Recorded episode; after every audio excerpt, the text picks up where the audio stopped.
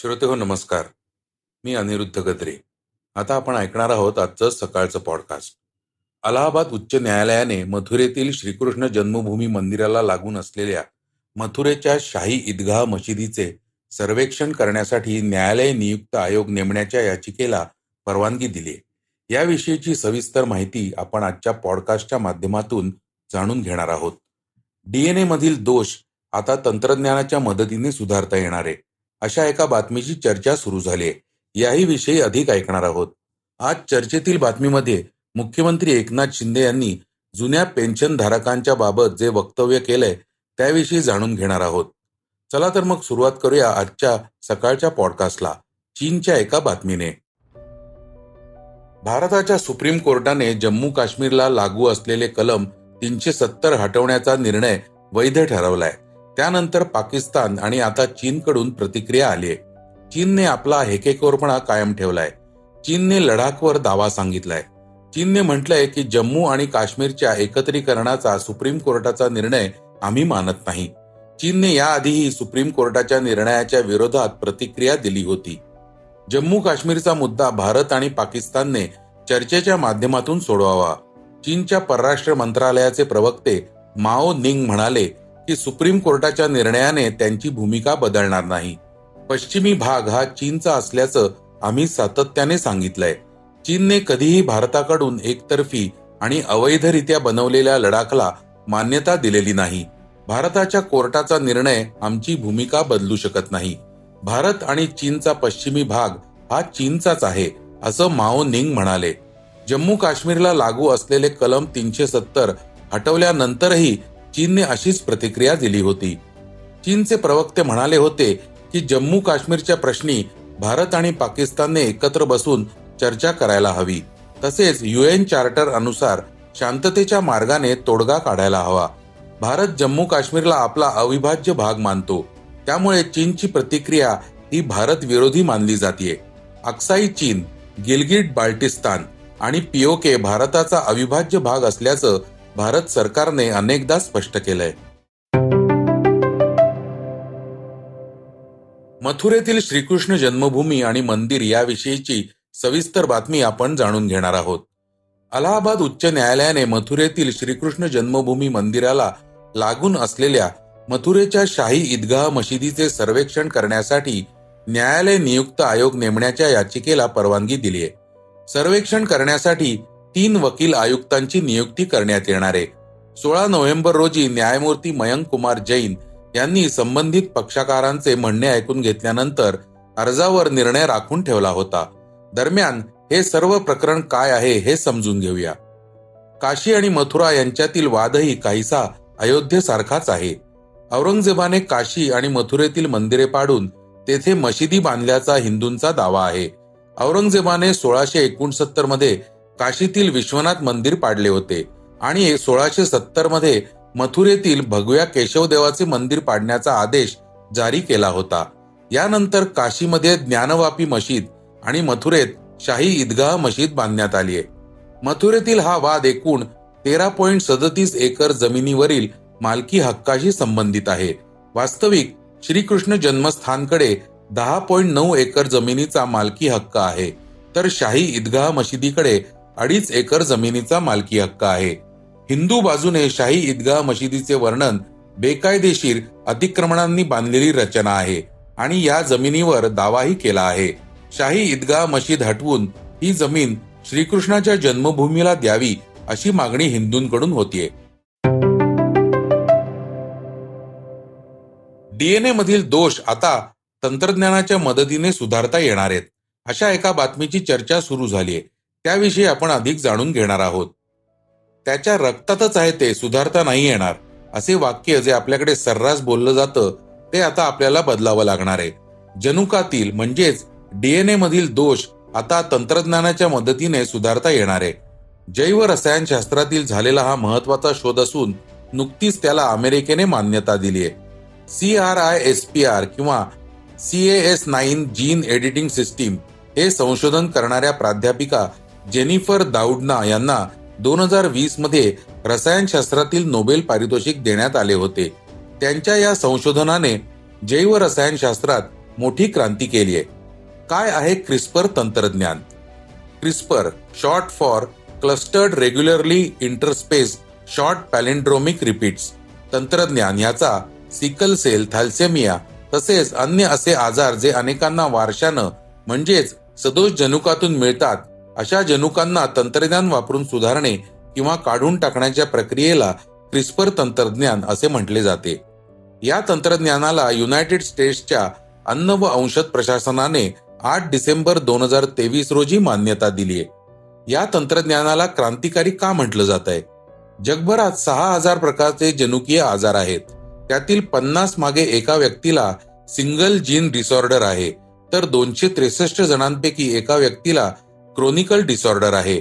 भारतातही जनुकीय आजारांचे प्रमाण अधिक आहे. जनुकीय आजारांचा पुढच्या पिढ्यांना देखील धोका आहे. म्हणूनच यावर यशस्वी संशोधन हे जगाच्या पटलावरील महत्त्वाचे संशोधन मानलं जात आहे. आजवर या आजारांवर औषधे मोठ्या प्रमाणात बाजारात आलीत. मात्र हे आजार मुळापासून काढून टाकणं आता यामुळे शक्य होणार आहे.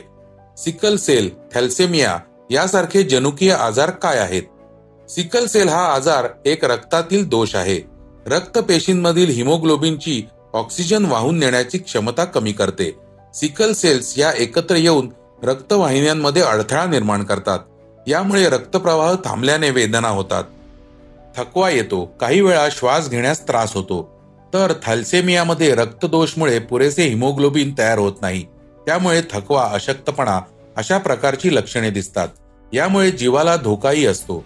हे तंत्रज्ञान कशा पद्धतीने काम करणार? नवीन तंत्रज्ञानात डॉक्टर एखाद्या व्यक्तीच्या बोन मॅरो स्टेम सेल्स म्हणजे हाडातील सदोष पेशी काढून टाकतात. त्यांना त्या जागी दुसऱ्या पेशी घालतात किंवा सदोष पेशी नष्ट करतात आणि त्या ठिकाणी नवीन पेशी भरतात. हे तंत्रज्ञान थेरपी प्रमाणे काम करते. नवीन पेशी जे पुनरुत्पादन करतात त्यातून चांगल्या पेशींची निर्मिती होते. ही उपचारात्मक पद्धती असून यामध्ये रुग्णाला साधारण महिनाभर हॉस्पिटलमध्ये राहावे लागते. या दरम्यान मळमळ थकवा आणि इन्फेक्शन सारखे प्रकार होऊ शकतात. मात्र यांना साईड इफेक्ट म्हणता येणार नाही. संशोधनादरम्यान साधारण शंभर जणांवर चाचणी करण्यात आली. त्यापैकी सिकल सेल अॅनिमिया असलेल्या तीस पैकी एकोणतीस रुग्णांना त्यांच्या सेल्स बदलल्यानंतर अठरा महिन्यातील निरीक्षणात एक वर्ष वेदना झाल्या नाहीत. तसेच बीटा थॅल्सेमिया यावर उपचार केलेल्या बेचाळीस पैकी एकोणचाळीस रुग्णांना यापुढे रक्त किंवा बोन मॅरोची वर्षभर पुन्हा आवश्यकता वाटली नाही.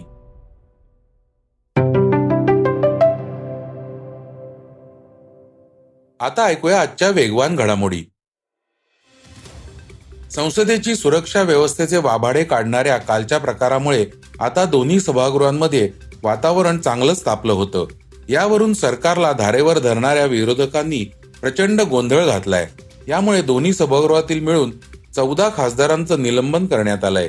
यामध्ये लोकसभेतील तेरा तर राज्यसभेतील एका खासदाराचा समावेश आहे. महिला कर्मचाऱ्यांना मासिक पाळीच्या काळात सुट्टी देण्याच्या प्रस्तावाला केंद्रीय मंत्री स्मृती इराणी यांनी विरोध दर्शवलाय.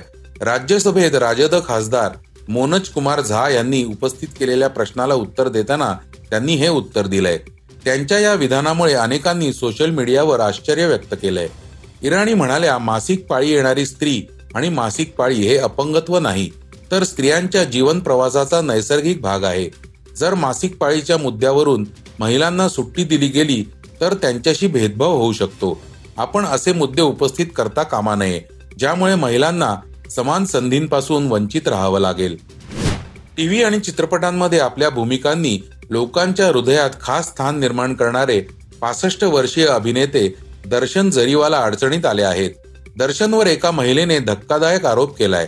मी दर्शनच्या मुलाची आई होणार अशी तक्रार महिलेने पोलिसात दाखल केली आहे.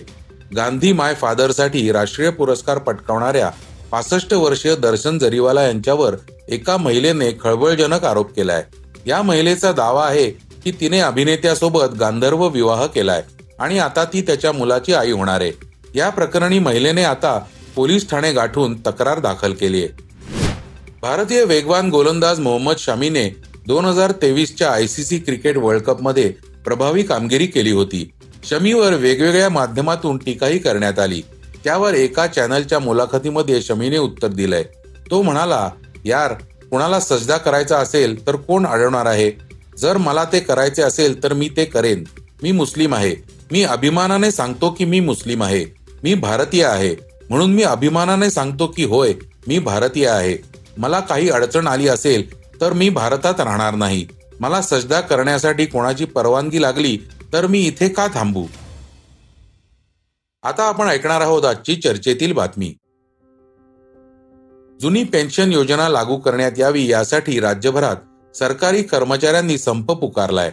तसेच नागपूरमध्ये अधिवेशन सुरू असलेल्या ठिकाणी सरकारी कर्मचाऱ्यांनी आंदोलनही पुकारलंय. या पार्श्वभूमीवर मुख्यमंत्री एकनाथ शिंदे यांनी विधानसभेत निवेदन दिलंय. यामध्ये त्यांनी एक मोठी घोषणाही केली आहे. त्यामुळे आता हे कर्मचारी आपलं आंदोलन मागे घेण्याची शक्यता आहे. मुख्यमंत्र्यांनी म्हटलं की जुन्या पेन्शन संदर्भातील अहवाल सरकारला प्राप्त झालाय.